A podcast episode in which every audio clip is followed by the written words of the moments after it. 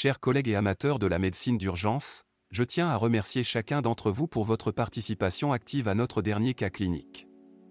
Nous avons été confrontés à un patient de 45 ans présentant une céphalée brutale survenue au cours d'un effort physique, une situation qui a immédiatement soulevé la suspicion d'une hémorragie méningée.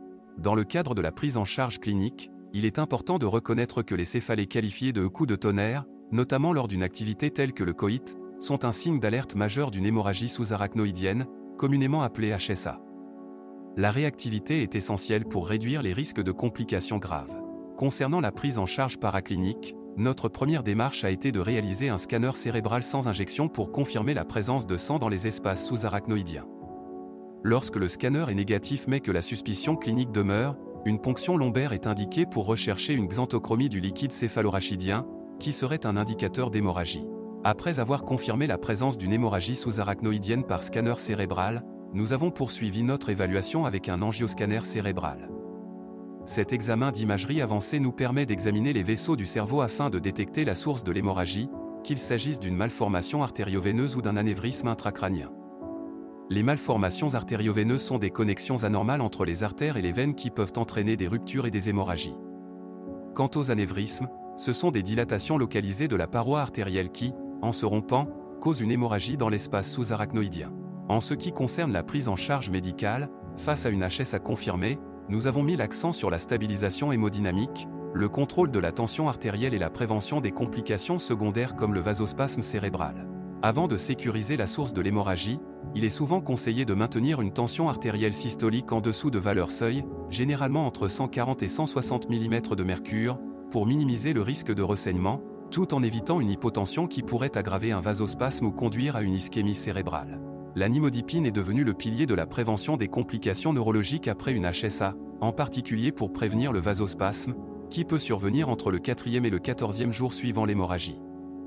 Elle est administrée à la dose de 60 mg toutes les 4 heures par voie orale pendant 21 jours. Ce traitement est débuté dès que le diagnostic est posé et après avoir exclu un risque d'hypotension. Selon l'origine de l'hémorragie, une intervention neurochirurgicale ou une embolisation endovasculaire peut être nécessaire. Après avoir sécurisé la source de l'hémorragie, comme après la réparation chirurgicale d'un anévrisme ou une embolisation endovasculaire, la gestion de la tension artérielle peut être plus souple, bien que les fluctuations extrêmes de la pression artérielle doivent être évitées. L'objectif peut alors être ajusté en fonction de la présence ou de l'absence de vasospasme, de l'état clinique du patient et des recommandations du neurochirurgien ou du neuroradiologue interventionnel.